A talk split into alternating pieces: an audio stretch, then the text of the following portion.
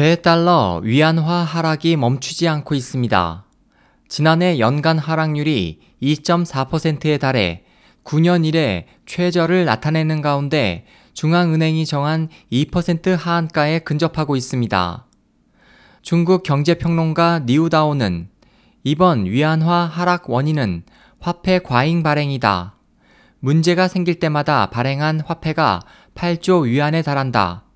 함부로 화폐를 발행하는 것은 위험하다고 지적했습니다.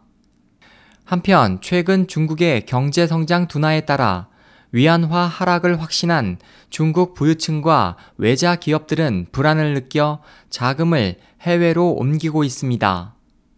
중국 부유층의 자산은 33조 위안에 달하지만 그중 2.8조 위안은 이미 해외로 유출됐습니다. 이는 중국의 2011년 GDP의 3%에 해당하며 대부분 부동산, 채권, 그리고 주식입니다.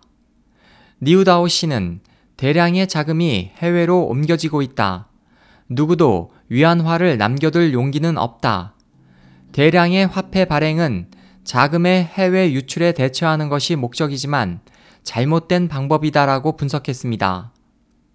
해외 언론에 따르면 위안화의 신용 리스크 외에 지난 5년간 중공의 은행과 기업은 해외에서 약 1조 달러를 차입해 그 대부분은 달러화 단기 채무로 위안화 하락에 따라 부채는 더 늘어날 것입니다.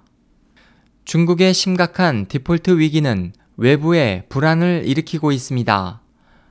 SOH 희망지성 국제방송 홍승일이었습니다.